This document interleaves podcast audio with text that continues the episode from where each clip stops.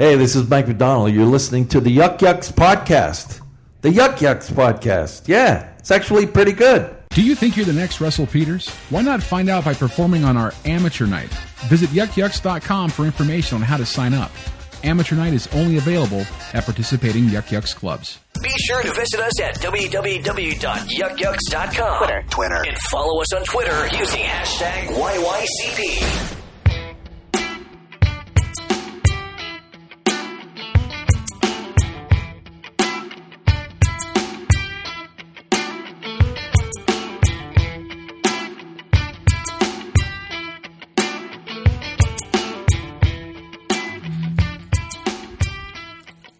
What is going on, my little yuckamaniacs? Welcome to the Yuk Yuk's Comedy Podcast. I am your host, Jake Hirsch. Thank you for joining me on this wonderful, wonderful, fun-filled week. Yay!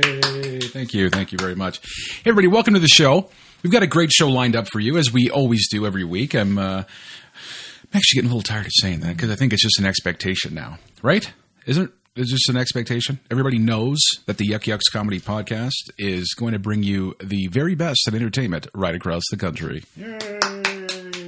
Thank you. Yes, this week we have a stellar episode. But before I get into that, some announcements, some uh, how do you do, some how are yous. Uh, yes, I'm just wrapping up the uh, beginning of the organizing this uh, Yuck and Cummers amateur competition here in Calgary. Uh, You got to pardon me. I'm eating a little trail mix here. Um, a lot of work into this. I, I did not realize the amount of workload that I was able to pawn off on Scott Robertson, uh, the wonderful guy over here at Yucks. Um, many of meetings, many of uh, many of uh, lunch meetings and, and coffee meetings and and uh, and what have you to organize this whole thing. We were lucky enough to have almost close to forty. That's right, forty entrants into the Yuck and comedy competition. Now we decided to change the name of it. Last year, it's been running as um, Chase Your Butterfly, and I'm not quite sure where that came from. I think it was a Chris Griffin thing, um, or or one of the comics that was uh, helping put it on years ago. But nobody knows. There's only a few, I guess, that get the inside joke of chase your butterfly. Uh, I was not made privy to uh, the joke or the story, so I cannot speak on it. However, I know that when we sat down, we we all decided, hey, you know what? Maybe it's time to pass the torch and to you know kind of rebrand the amateur competition.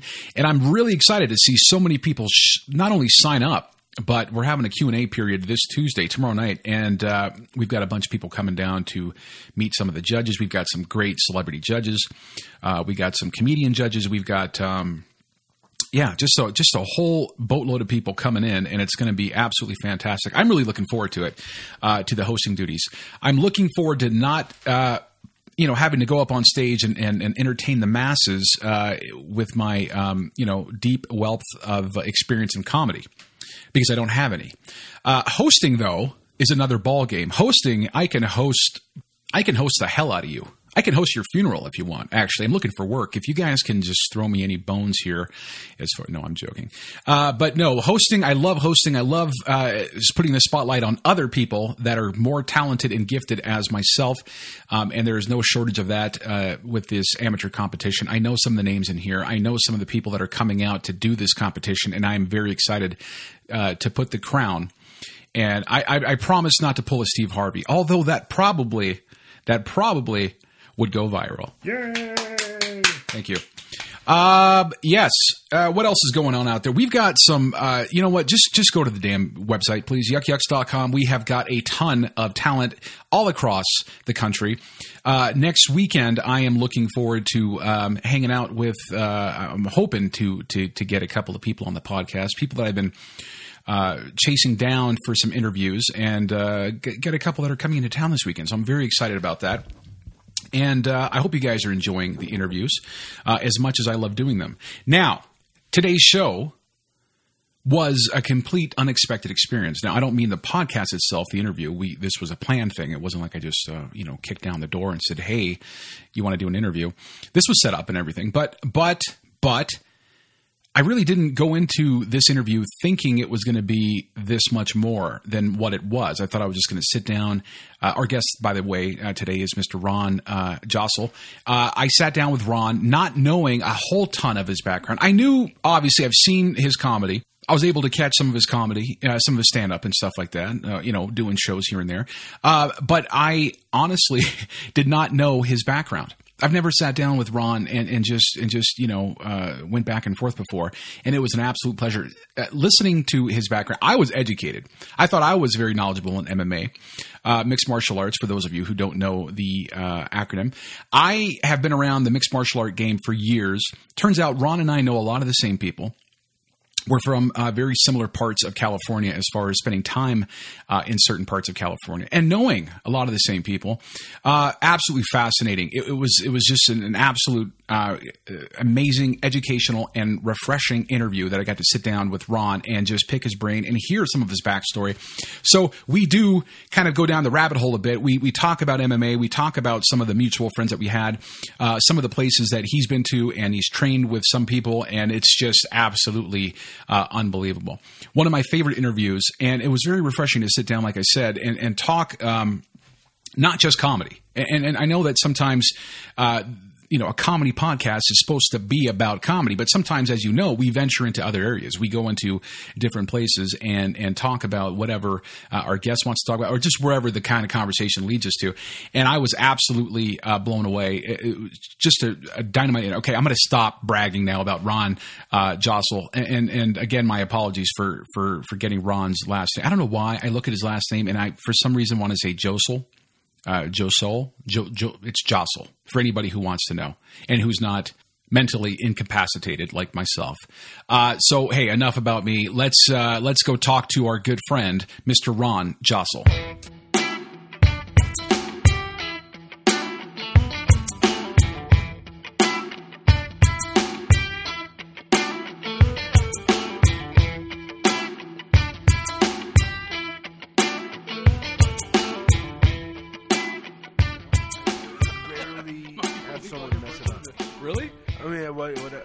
It sound like if you read Josel or or I don't know. It's weird, man. Uh, Jostle.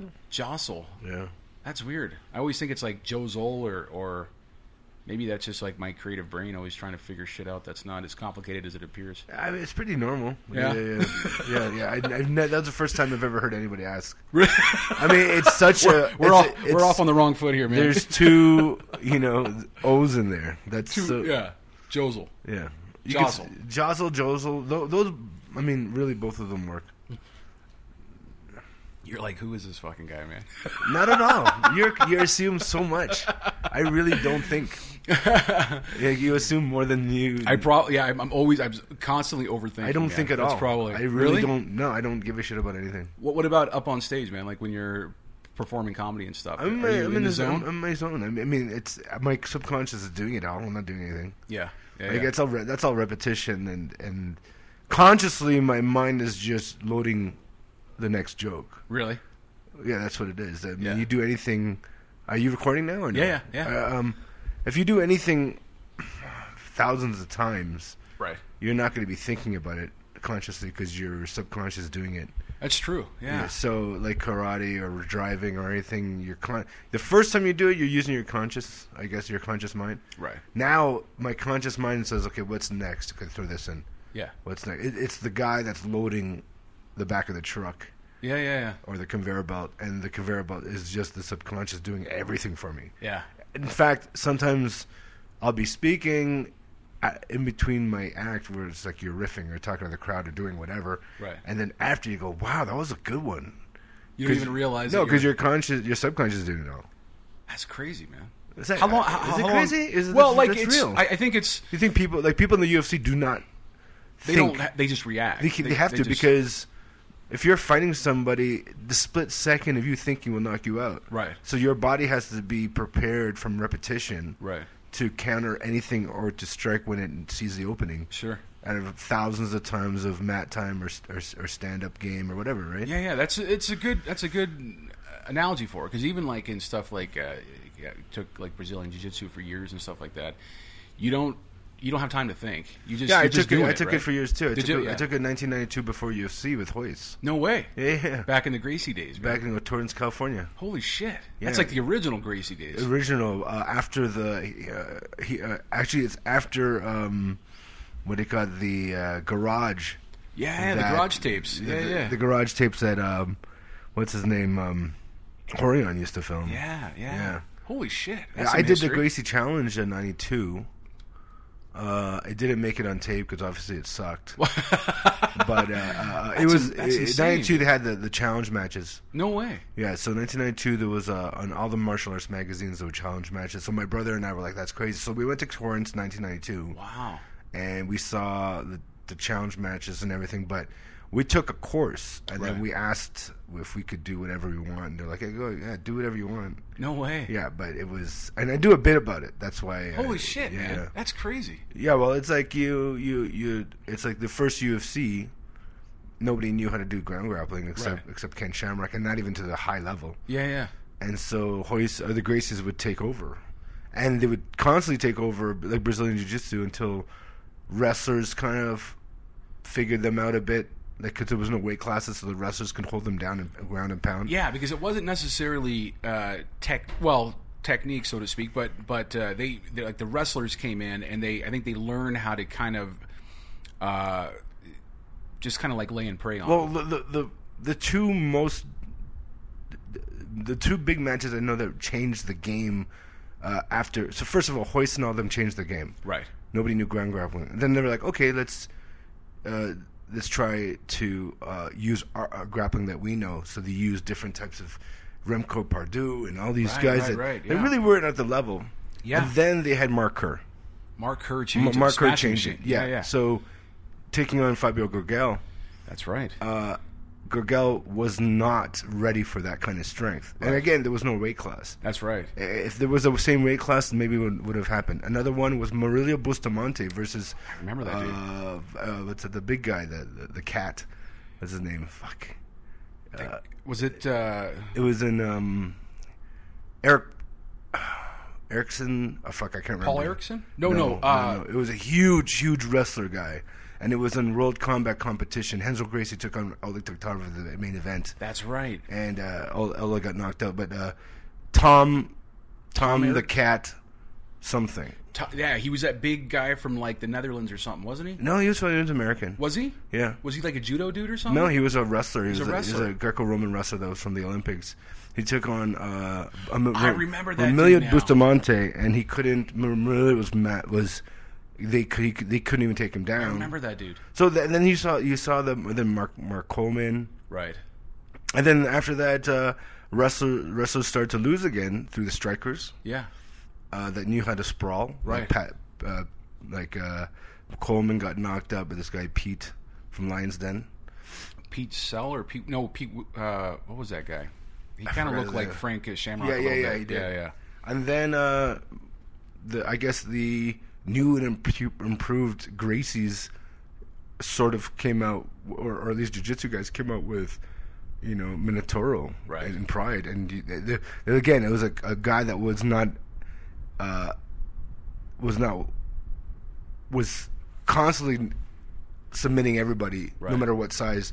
But he was like the new version of Royce. Yeah. He had the strength; he could take a shot, and but he would still submit you. And he wasn't a great puncher, but he Right. could box for Yeah, you, yeah. to, just to stand in there. That's amazing. Yeah, and then and then, and then and then fucking then wrestlers came back again with you know Fedor, and then Fedor got triangle choked Right, right. by um what's his name, the other Brazilian dude, Yeah, yeah, yeah. The uh, uh, Ver- Ver- uh, Ver- Ver- Werdum. Werdum, Fabricio Werdum. Yeah. That's crazy, man. I rarely get to talk fighting with comedians, man. It's kind of Oh, refreshing man. to hear that. Yeah, yeah, yeah. Especially that history. I mean, '92 was. Uh, I mean, I was around.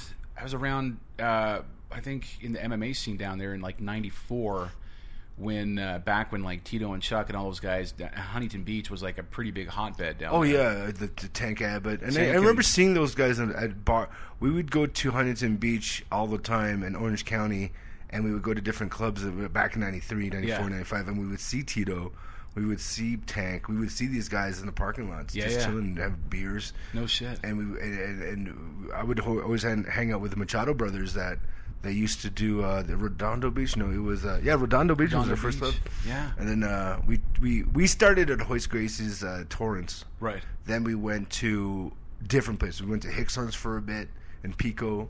We went to Renzo's in uh, in New York City. Right. We went. We we, we, we used to we used to we started. We remember when Matt Serra started Oh shit. and Matt's brother Mark, I think. yeah, Mark. Yeah, and- younger and- brother. I yeah. So we, Yeah. we we trained with these guys, That's crazy, and man. uh, we we trained with uh, in Montreal too. Uh, a lot of my. F- I started jujitsu with Mark Bocek and Carlos Newton. Holy shit. Mark um, Bocek was like the guy that taught Dana White uh, jiu-jitsu. Yeah, well, Mark Bocek started with me uh, in a club called Grappling Arts Academy when he was 13.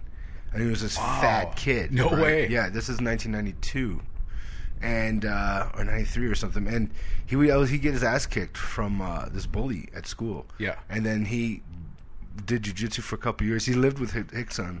With Rockson was his, his his best friend. No way. Before Rockson got murdered. I always wondered about that because yeah, because he was a Canadian guy, East Coast, Yeah. East East Canadian guy, but but uh, he had phenomenal jiu-jitsu, man, and, and he had a really tight tight relationship with the uh, Rockson, and him were like best friends. Wow. And then so he learned in Rickson's house. No way. Yeah, and then Rockson died, and um, I remember seeing Kron and Rockson at the at the the Gracie tournament uh, seminar when they used to come to Toronto, Yeah.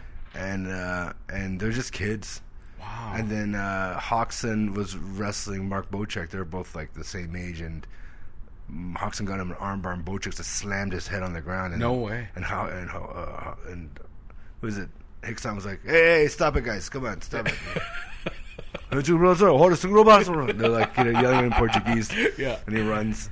And uh, yeah, so Mark Bocek, uh, uh, he started at the Grappling Arts Academy, and then he went to the Samurai Club, which Omoni Isaac was this Israeli commando uh, fighter, Right. um, Krav Maga guy. Krav Maga, yeah. That really was really the first teacher that uh, uh, Carlos Newton was. Uh, Wow, with the Ronin. ti- yeah, the Ronin. All that stuff was not Gracie Jiu Jitsu. It was not Brazilian Jiu Jitsu. It was really Krav Maga. He didn't know. He did not train in Jiu Jitsu. no way. It was judo and Krav Maga. So he won the title before even trying jiu- Train, uh, training in jiu-jitsu. Really? It was, that was that's real uh, Israeli commando shit. Wow. And nobody knows that. Everybody's like, "Oh, that's just the Gracie Jiu-Jitsu." That he, no, no, this is That a, was that's Krav a- Maga That's, that's Krav Maga. and- They, they again, they learned it from Japanese people. Same Right. with the Gracies. Sure. They, you know, the Japanese people learned it uh, from fucking Indians. Wow. But like really, th- hundred thousands of years ago, Yeah.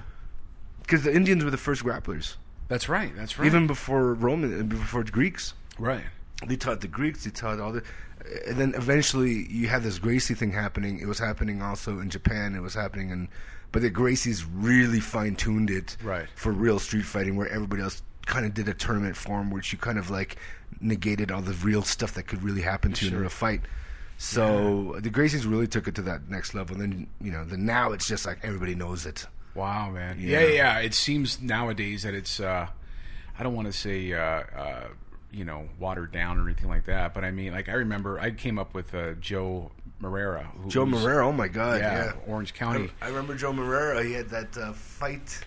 Uh, I was watching. It was it's these snuff films that we used to get. Yeah, and, and he would take on some guys, and he would just mount them, and then just, Just, yeah. beat them. And then he went to the UFC, and then that was when you kind of saw um, jujitsu tournament jujitsu not do well. Right, right. You know, because yeah, because I think he fought. I think he fought like Paul Varelans and Paul some of those Varelans, guys. yeah, yeah, it was yeah. just way too. again the weight difference, but Sure. but th- now. If you see the jujitsu levels they are right now, unbelievable. Yeah. Like the uh, EBI, the, Yeah, yeah. the Eddie Bravo Invitational, Right. and the Metamoris, and Yeah, and, and, and uh, it's just you know Garry Tonon, and Yeah. I don't know if you know these guys, Absolutely. but uh, who's another guy who's uh, Cummings, Yeah, uh, yeah. and uh, and uh, he's the one. He's like the best right now. He's his, he's his, uh, what's his name? Uh, what's the name? Not Caesar. I can't remember. But uh, this guy's like on right now. Like Yeah, he's, yeah. he's just him and Garry Tonon are just insane. Yeah, Like, because I Gary- remember like when the, all those started happening, it was the older, the older ones that kind of handed it off were like the um, uh, Jacare and and those tournaments. Jacare and- and Roger those- Gracie. and yeah, But yeah. Jacare is un, still unbelievable. Still unbelievable, You know, and, yeah. and what he did, with, with- I remember one fight where he took on um, Roger Gracie before Hajar beat him in ACDD, but or it was on the I think it was the um, like Pan Am's. He broke his arm Mm-hmm. like Roger Gracie armbarred uh, Jacare's arm, Right. Broke it, and the ref didn't stop it. Holy shit. And so Jacare took it out. He just it was a dangling arm that was Oh just was dropping down to his knee, knee, and he wrapped it with the belt, and he finished feet? the fight. No way. And he was able to win on points. Holy shit! Yeah, Talk about an animal, man. yeah, uh, it's unreal. that's how- a different level of, uh, of toughness, man. Oh yeah, yeah. Like That's he, some crazy shit. yeah. Dude, I could talk MMA all day with you, man. That's insane. I got a history lesson in uh, in, in in MMA, man. That's incredible, Oh, it's dude. it's unbelievable. Wow. So, okay, so take me back to a bit. So, so you grew up in Toronto, I grew up in Toronto. and, and then when did comedy start coming in? Like Uh, comedy came in 1997. '97. Uh, I, I April. It's gonna be my 19th year this to next month. Yeah. So April 17th was my first time I ever did comedy in 1997. you remember back like your first time on stage? Yeah, I, I have it on tape. I got booed off. Did you really? Well, I, I thought comedians didn't write jokes. I thought everything was improv, right? So Right. I thought that Eddie Murphy, Delirious, and Chris Rock's Bring the Pain, and and Seinfeld's, you know, Yeah, yeah. whatever uh, HBO special. I thought they were just making that up as they As they went, went along. and every show was a different show. and I was like, wow, that's amazing. So I went up there and just started improvising, and it just died, you know. And and what was crazy is that um, people can improv today, but it still takes you ten years to learn how to do it that to that level. Jay Oakerson, like, and even that, it's like there's still some stock riffs that you're using. You're not Right. even improving the whole thing at 45 minutes. You know, Yeah. you do just some stuff you're just still repeating. But uh, at that, when I was when I started, I thought that's what they all did Wow. you know, and uh, and then after that, I really learned right away how to write. Have to have to start write write some jokes and just start writing. And then you could do both. You could do write some jokes and talk to the crowd and write some jokes and like Right. and just perform them back and forth. Did you find though that that uh, that was like a make or break moment? Like, did that inspire you more to get better, or because I know for a lot of people, you know, their first time or the first couple of times, if they don't have that success right off the bat, like that really kills a lot Well, of confidence. I, well, I think that uh, you know a lot of comics that I speak to. They'll always say this. They'll be like, you know, I wish I started earlier. I wish I started ten years ago. I wish I started at fourteen, like Eddie Murphy did, or Mm-hmm. Chappelle. I'm like, you started at the time you were ready to start, Right, right. Because if you started before, then you would have, sure. Right? You Yeah. mentally prepare yourself to do stand up through your whole life. Like Right. every comic, when they start comedy, they're ready Right. because if I started a year before, see, here's the thing: I I did a, I did a stand up show for my college in George Brown because the last assignment was everybody did just stand up for all three classes. That was a, a film and television show, Right. A, a course, and so there were like hundred students that you had to do a comedy show for. Right. and that was eighteen, but that still didn't make me want to do it until probably until I was twenty two. Wow. So 18, 19, 20, 21, three years went by. I did start at 18 then if I thought about it. Right. But those three years that went by, it didn't, it didn't really hit me until 21, 22. I'm like, okay, this is what I have to do. Now, now at 22, you thought like this is This is my career path. This is it. This is it. It, it, it. Whether I told people it was a hobby or my parents that don't worry, I'm going to be, I'll get a day job. That Right. in my head, I knew this was going to be This it. This was it. Yeah, and there's no. It was. I was so confident and and not on stage about this being my career. Right. Like even though I'd bomb or I go, no, it's okay, I'll I'll figure it out. Yeah. it's just something that came more natural than anything else I did, even more than jujitsu. That's incredible. And jujitsu was a very natural. It was. It, it was. A, I never used power over technique. You know, a lot of Mhm. people Intensity over technique, yeah. Yeah, I was Yeah. always into like, uh, let me go. If you push me, there, I'll push me. I'll go with you. right. Right. You know, Just flowing. Uh, yeah. where that's in in comedy, it's the same way. I find that it is a lot in the same way, and and even like like I always say say to people like people are always like, you know, like like when I first started out, I remember uh, my first real taste of it was in academy. Big John McCarthy was the instructor back then, Right. In uh, at the LAPD and LA County Oh, Sheriff's wow, Department. He was the he was the jiu-jitsu instructor because he was came up under the Gracie Gracie uh, uh, name and stuff like that. But uh, I remember thinking back like what, what, like when I would do it, and we, obviously when you first start, it's a very humbling ex- experience. You get tapped by guys who are younger than you and smaller than you. And Yeah. for me, it was a very humbling thing. I, and at first, it turned me off because I was like, I don't, I don't know if I fucking like this. I'm getting schooled on the mats. But I remember sitting down with people over the years and realizing that. Uh, you don't get better until you have to go through that process. And there's a lot of times when I think people go you know, like, "Oh, like why do you do that?" Like, or why do you go and you train and stuff like that. And the, for me, it was like when you're when you're sparring or at the end of class and you're just rolling through tech, you know, whether it be techniques or drills or, or sparring or whatever. Uh, in that moment, I don't think about anything. I don't think about bills. I don't think about relationships. I don't think about stress. I don't think about shit. I think about just being in that moment, and I find that comedy's a lot like that. You- Well, I mean, you know what? There's I find there's, there's no difference between when you start as a comedian, you start as doing jujitsu, you're gonna get tapped, you're gonna get booed, Sure. you're gonna get tapped constantly, right, and you're gonna not do well constantly. And then there's that some, there's like three four years go by, and you're like, oh shit, now I'm doing well. right. I'm not getting exposed anymore as easy as I Yeah. used to be. Yeah, But then the game gets harder. Also, you have to take on bitter, better. You have to go after better comics. You have to do comedy in a harder crowd. You have to do comedy in different types of venues that are different. You know, just harder. And the stakes always get harder. Even Sure. in my level, and even in somebody that that's you know Chris Rock's level, Right. their stakes get higher. Like you think that was an easy job he did. You know, like for the the the, the Academy Academy Awards, Awards. yeah. That's a high stake gig absolutely. you know and he to me that's he did so well for the type of material he was doing Right, right, right. and in jiu-jitsu it's no different for me you roll you tap you get roll you keep rolling you tap after three or four years you start beating everybody Yeah. and you're probably the best in your field Right. and then you have to go next belt and you're low again You got to start go getting your ass kicked by yeah somebody else. you always have to start getting your ass kicked That's right. you know Yeah, like yeah. hey you want to feel good go take on the blue belts when Yeah. you want to feel like shit take on the brown belts exactly. you Yeah, know, that'll humble you, pretty You quick. want to do good? Do an open mic as a pro. You feel good. Yeah, you want to feel humbling? Go to LA and go after fucking Yeah. Chris D'Elia. Was there was there guys, or, or not even guys, so to speak, but comedians that you look at as uh, even like right now that you aspire to get to that level, or are you are you like you know what I'm confident in the game that I've got right now? Obviously, there's always going to be you know masters of, of the game. Yeah. but are you at a level in your career? Because I mean, you've been doing this for a long time, and you've had incredible success. Uh, are you comfortable? Are you confident now? Uh, I'm I'm confident of my of what I've done uh, for eight, 19 years. So I'm not. I mean, I'll always my conscious, my conscious, and everybody's conscious is the only thing that you have to control, because the subconscious is already done. Right. So when I go after these big fucking comics, you know, my conscious is the only thing that stops me from doing well. Right.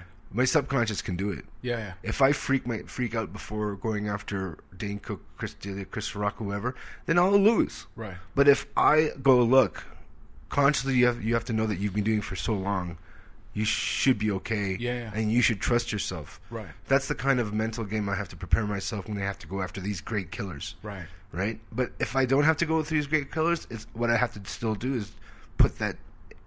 Put, have the same mindset when I do a gala for just for laughs. Right. Do a showcase for Letterman Sure. or, or or or Conan. The Right. same same thing. Right. Don't let your conscience freak out. Right. Right. And same thing when you first start. Don't let your conscience freak out. Let your subconscious enjoy yourself. Mm-hmm. Yeah. You know. And so I have to keep that on the high stakes.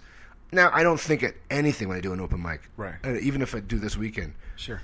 I'm like, it's gonna be fun. Right. I don't have zero stress. Right. But when I play with the big boys or big leagues, or at the t- time where there's gonna be guys that have to fucking follow that are killers, Right. I have to really concentrate and focus on not letting my conscience think it's a big deal. Right. Right. And it's just, it's a mind game throughout you start to the end. Yeah. You know, and I- and and and you see Chris Rock and Chappelle, they're both share the same stage. Sometimes Chris Rock doesn't do great. Sometimes he does great. Sometimes he bombs because he practices so much. And I I asked him a few times, you know, do you feel bad about it? And he's like, yeah. Right. But that's just my conscious feeling bad about it. But it really, realistically, this is a there's a bigger there's a bigger picture that that I'm looking at and the audience is not seeing and the other comics are not seeing at that point. That's But interesting. but I could see it, and Yeah. it's okay that you bomb when you're practicing as well. right, right. You know, so it's a it's always a mental game. But like after 19 years, do you look back at at your career? Because a lot of people, that's the big misperception or misconception about comedies. That, like, you know, if you look at like pop culture, so to speak, uh, you know, guys like Louis C.K. and stuff like that, people just got onto his comedy. You know, Right. four or five years ago when he started doing Louis, the TV show, and right, right. a lot of people started coming up and, and really getting a lot of exposure. They don't realize they've been doing this for 20 years. They don't realize they've been in the game for such a long, long time. Uh, when you look back over your career, does it feel like you've been doing it for 19 years? I mean, it's a tough, tough gig. I mean, you're living this, on the road. this- and, this is what it feels like. Um, every five years, comedy changes like a style. Mm-hmm. So right now we're in kind of an alt style, storytelling style. There's now there's there's five facets of comedy outside of stand-up comedy that still on uses comedy stage. There's the roast battles. Mm-hmm. There's the set list shows. There's the storytelling shows. There's the uh, riffing shows like Jay Oak- Oakerson created. Right. Right. And there's like there's another one. Like there's like you know five different facets of comedy that you do on stage and what's happening is you have to evolve to every five years with comedy Right. so a comic that's been doing as long say i'm doing it 20 years Mm-hmm. another comic only hits the road only hits the road for 20 years Right. now on that facet of comedy on the road he's probably better than me or just as good as me Right. but probably better because that's all he does, Right. Or she does. But then, what if I do the alt scene, the you L.A. and New York club scene where you have to follow the the greats, and you do the road, Right. right? And you do all these other tiny shows that they put together, like the the set list show and the roast battles and the you know riffing shows. Then I'm evolving more than this person game just as, yeah, you know? absolutely. And if I'm showcasing every month as opposed to this person that's just uh, showcasing once a year, once every two years, Right. I'm, my showcase sets probably are tighter. Yeah. Not that, I- but so he's doing well, or they're doing well, and I'm doing well in more things. Right. So I'm more equipped to live and to survive as a real comedian, absolutely. and they're not equipped to make changes. What if they hit 55? right. and they're no longer that age where bookers want them. Right. What if you didn't do anything else but that? You're kind of fucked. Exactly. You know, because there's nobody outside of 25 I see on the road in the U.S., Right. Maybe not Canada, but in the U.S., that wasn't famous at one point or another. Right.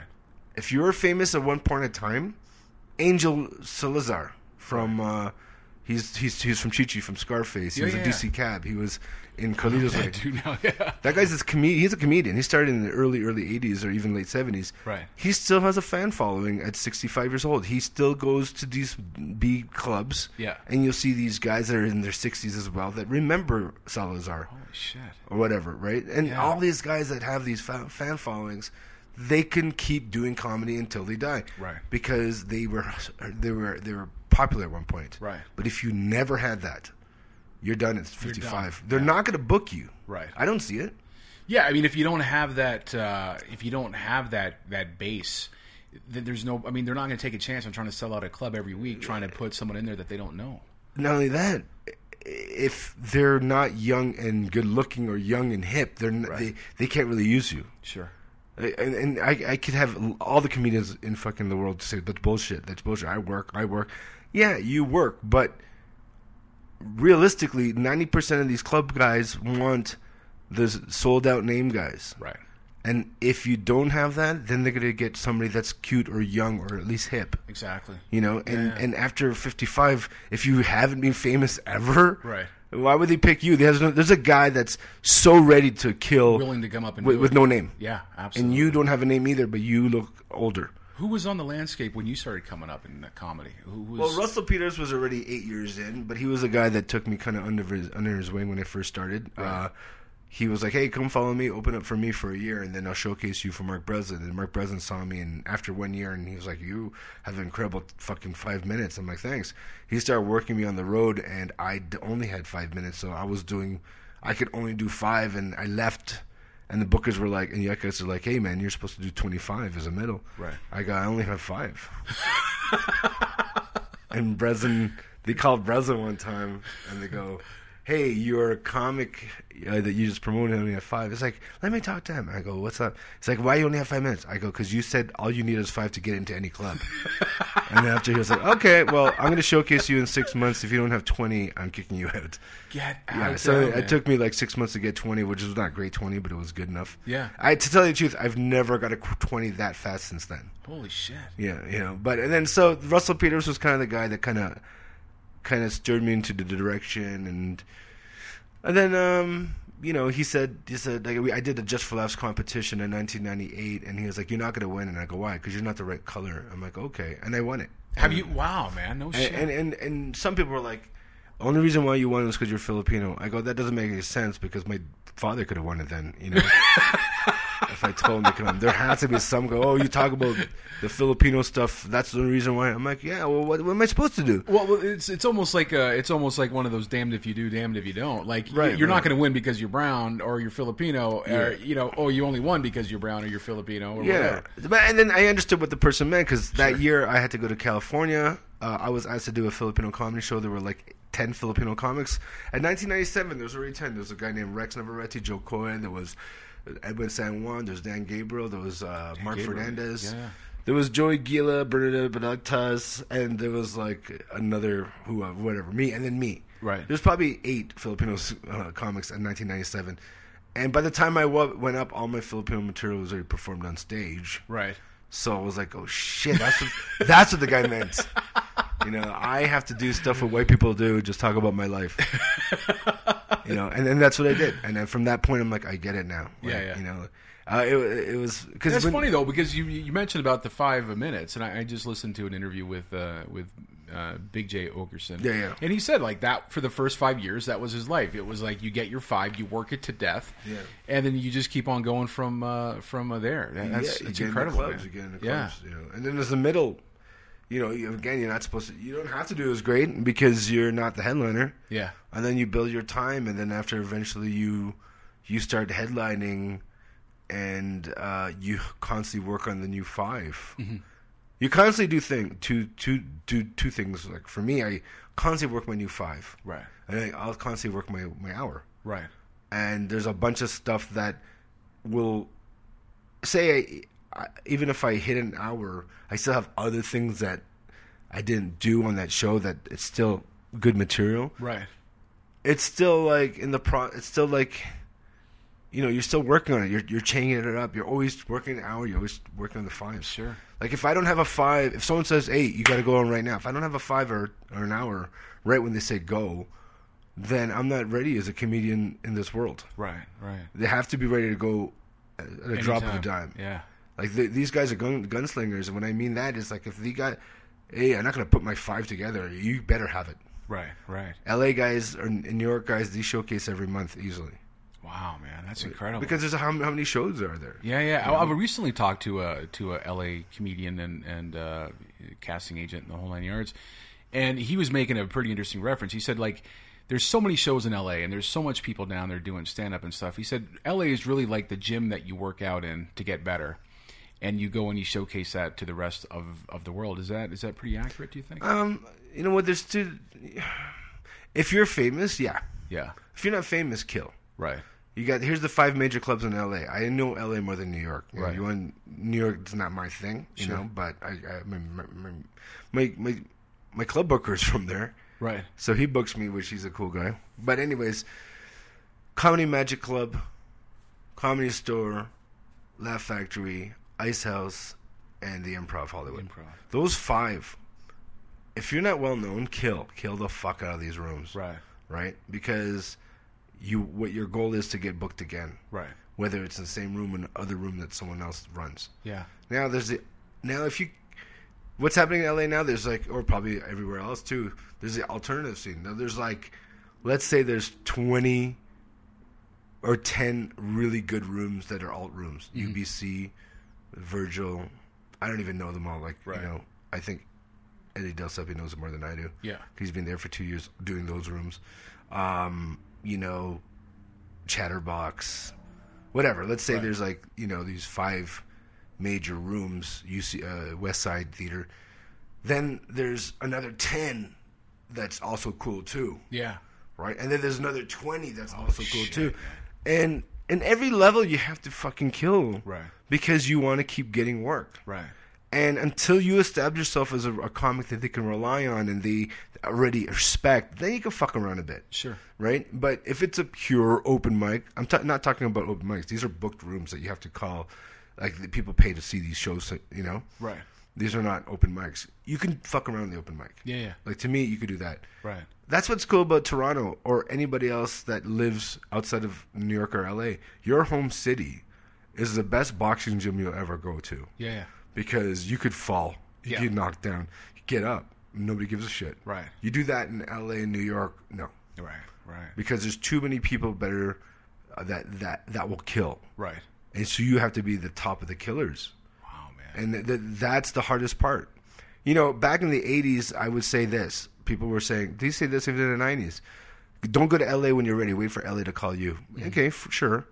Why? Because if you don't, if you fuck up, then they will not work you Ever again. ever Yeah, again. Right. But that's not true because I, 1997, I went to Los Angeles, and uh, for comedy first time. Right. I had a comedy now tape, and I brought it into Jamie Masada's office, who runs the Laugh Factory. Right.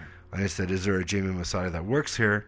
And the lady goes, "No, he owns it, and he's in the corner. He's in the in the office right now. I'll call him, and he comes out, and I go, I have a tape. I'd like to work your club. Tell me what you think." Right. He goes, "Come back in an hour, buddy." I'm like, "Okay." So I we drive around with my cousin. I come back in an hour. I see it. I go inside and I see it in a garbage pail, like Hustle and Flow. This guy threw it out, Holy shit.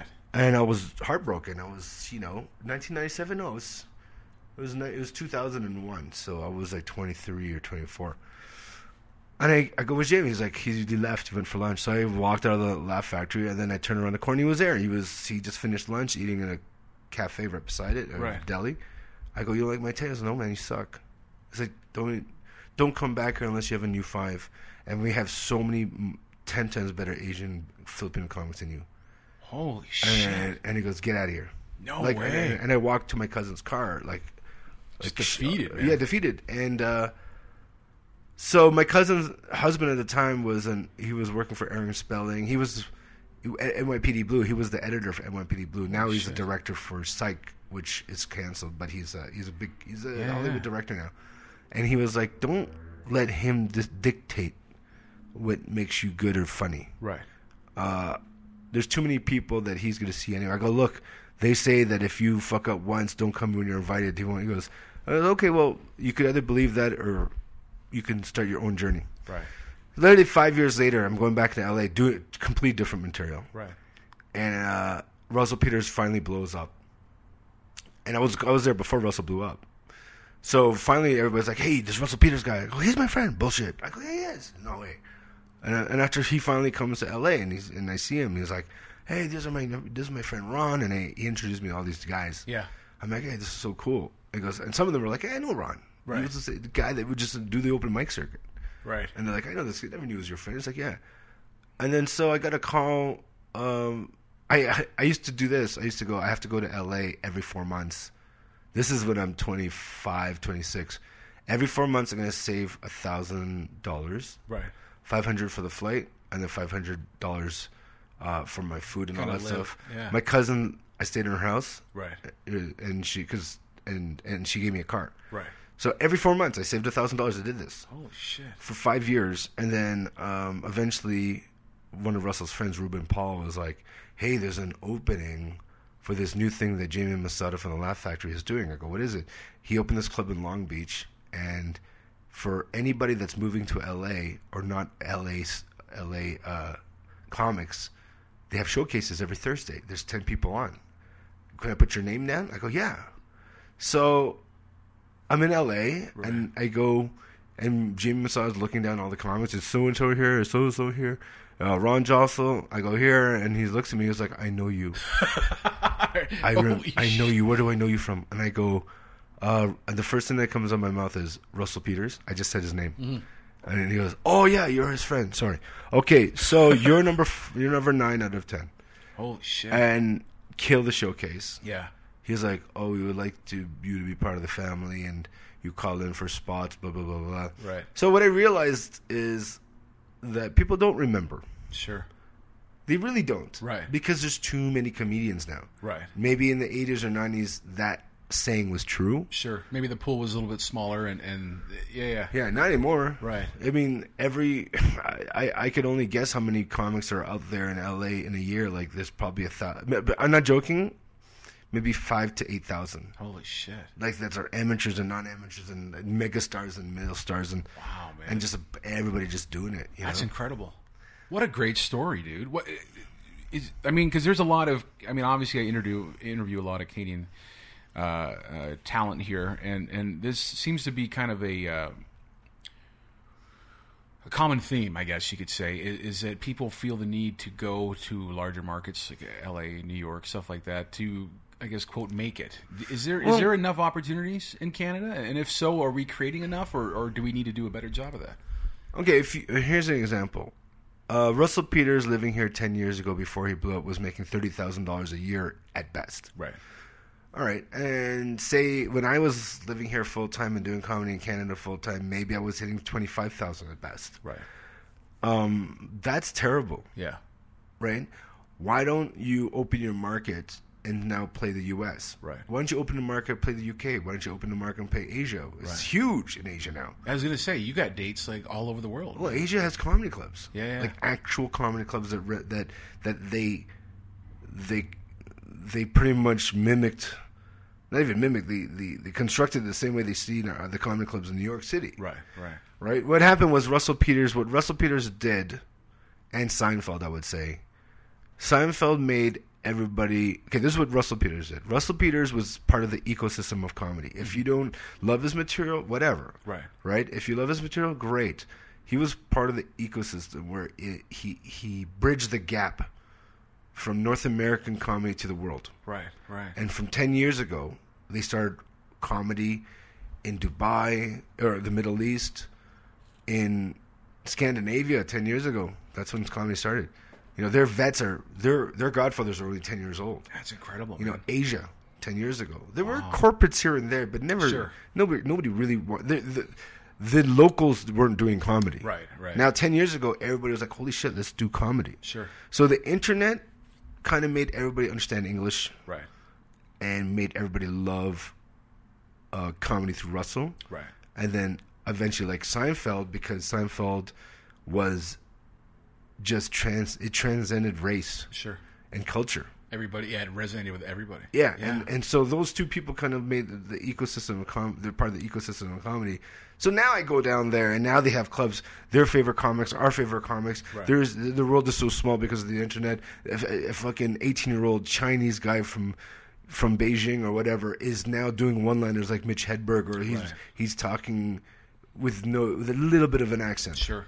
But they still have the same train of thought. Right, right. So now it's a worldwide thing. So why would you just stay in Canada uh, if your goal is to make more money? Now, if your goal is to stay in your country and, and live there and love it, that's great. Sure. But if your goal is to actually make more money, then you have to open your horizons. Branch out, yeah. Now, what's the next level? I've made more money living, going around the world, but is it there's, there's, there's no end i mean is there an end to this like, what's Right. what's going to happen in my future Sure. if i don't make the change between being the road guy and goes into town and then goes to road guy then goes to la or just stay in la and audition and try to make a name for myself through tv or writing or even comedy Sure. there has to be a there has to be some kind of jump because my next 15 years it will be done Right. if i don't make some kind of name of myself Yeah, I think there's that group of shows. people that just kind of wait for something to happen, as opposed to going out there and really creating it for yourself. yeah so opportunities, man. so it, and, and i think there's two things of why people go to la from that they're not from la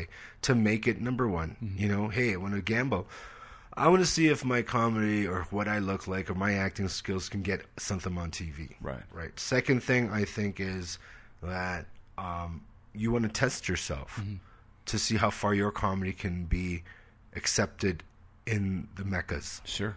and if it is it feels great Yeah, yeah. right? Um, the third thing is, I love California, and you know what? If I can make a living doing stand-up comedy, and then eventually you know, get into producing or setting up my own shows and not be famous at all, then let me go do that. Yeah. You know, so there's But why diff- not do it in a place that you love, man? Yeah, and, I mean, if, if you can make a living in comedy in general, thank God, that's great, Sure. right? But but you know, certain comics want to make it. That's the end all be all for them. Certain comics don't want to, don't care about making it, and just love to be in their own country, in their own city. Some comics are kind of like, if I don't make it, it's not a big deal, but let me just keep going. Right. Right. And that's where I am. It's Yeah. like I don't care if I make it. If, if I do, that's great. Right. But I'm going to try to find some kind of following or produce a show that will keep me living for the rest of my life. Yeah. And and if I'm after the age of 55, hey, I hopefully hopefully I have a, a killer produced show. Yeah. That I could throw myself on here and there. Absolutely. But make that hundred thousand dollars a year or whatever. Yeah, exactly. What's up next for you, man? I know we're, we're running short on time here. What's up next for you? How can people uh, find you, Ron? Um, social media first. Uh, I would Ron Josol one. That's then my Instagram. Okay. Um, Ron Josol is for my uh, Facebook, and uh, Twitter is at Ron Josol. Perfect. Um, I don't have a website. I I mean I could use Squarespace.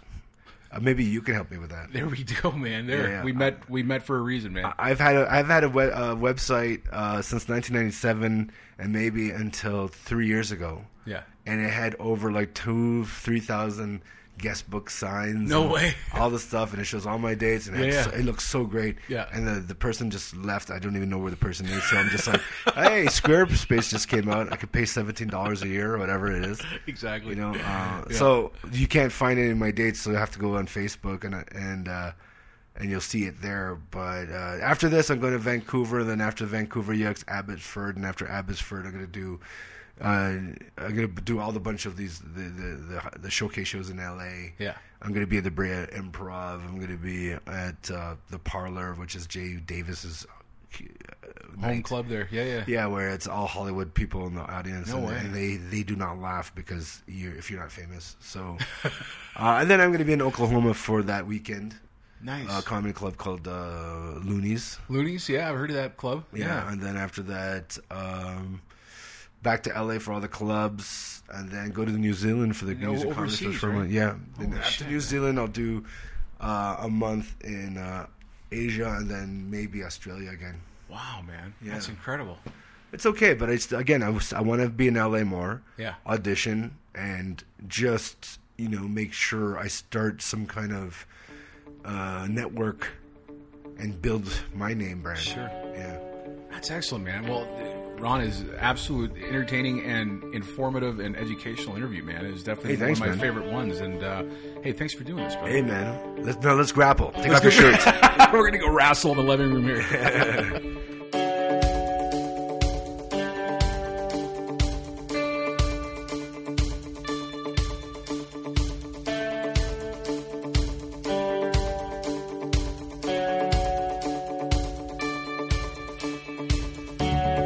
And there you have it, the Ron Josol interview. What did I tell you? Very educational, very informative. It was a, such a great, great podcast. I loved it, and uh, I'm looking forward to keeping in touch with Ron. Such a very, uh, very talented guy. So, hey, be sure to check him out wherever he might be. He is all over the place because uh, he is a, a champion of comedy, folks. He is a rambling ambassador of comedy. Uh, hey, on behalf of myself, your host Jake Hirsch, and of course all of our wonderful people over here at Yuk Yuk's, Mr. Mark Breslin, executive producer Kira Williams, and of course our web master Camille Sarovi, who makes it all happen. I cannot forget my boy who does all the intro music, Mr. Lane Argue, very talented musician. Go check him out. Be sure to tweet us at Jake Hirsch EG. And- oh, that's a nice xylophone. Uh, Jake Hirsch EG on Twitter. And of course, you can find all of our people there on Twitter using the hashtag YYCP. Support your local yucks. Guys, thanks for sticking around, and we will see you next week.